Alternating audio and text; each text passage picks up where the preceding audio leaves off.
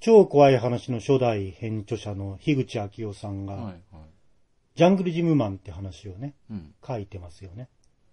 まあ、居酒屋で飲んでて、で、ちょっと20分ぐらい家までふらふらね、夜中歩いて帰ろうと思って帰ってて、で、公営住宅の敷地をずっと突っ切ってたら、その公営住宅のの公園にジャングルジムがあって、そのジャングルジムの真ん中に男が立ってると。はい。中年のおっさんが立ってて、まあ酔っ払ってるから、なんかあれ？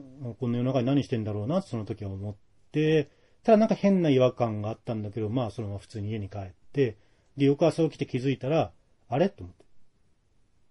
ちょっとおかしいな。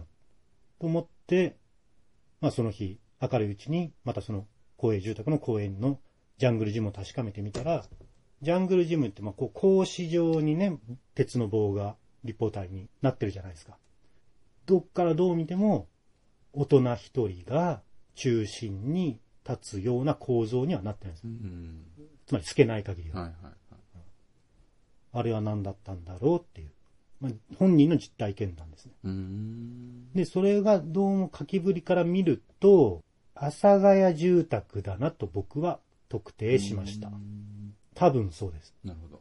もうないですけどね。はい。とっくの通りに取り壊されちゃってるんで。もちろん、樋口さんが書いた時代はバリバリありましたけど、はい。もう一回閉鎖してみんな出て行って、で、数年前に取り壊されましたよね。ほんほんで、なんか住友系の高層マンションがなんか建つんだっけ？ような噂も聞きましたけど、で、確かにそこの阿佐ヶ谷住宅で検索すると、多分画像出てくると思いますけどね、青いジャングルジムがありますから、あそこ。まあ僕も何回も見てますし、その阿佐ヶ谷に住んでる時期もあったんで、まあそこかなと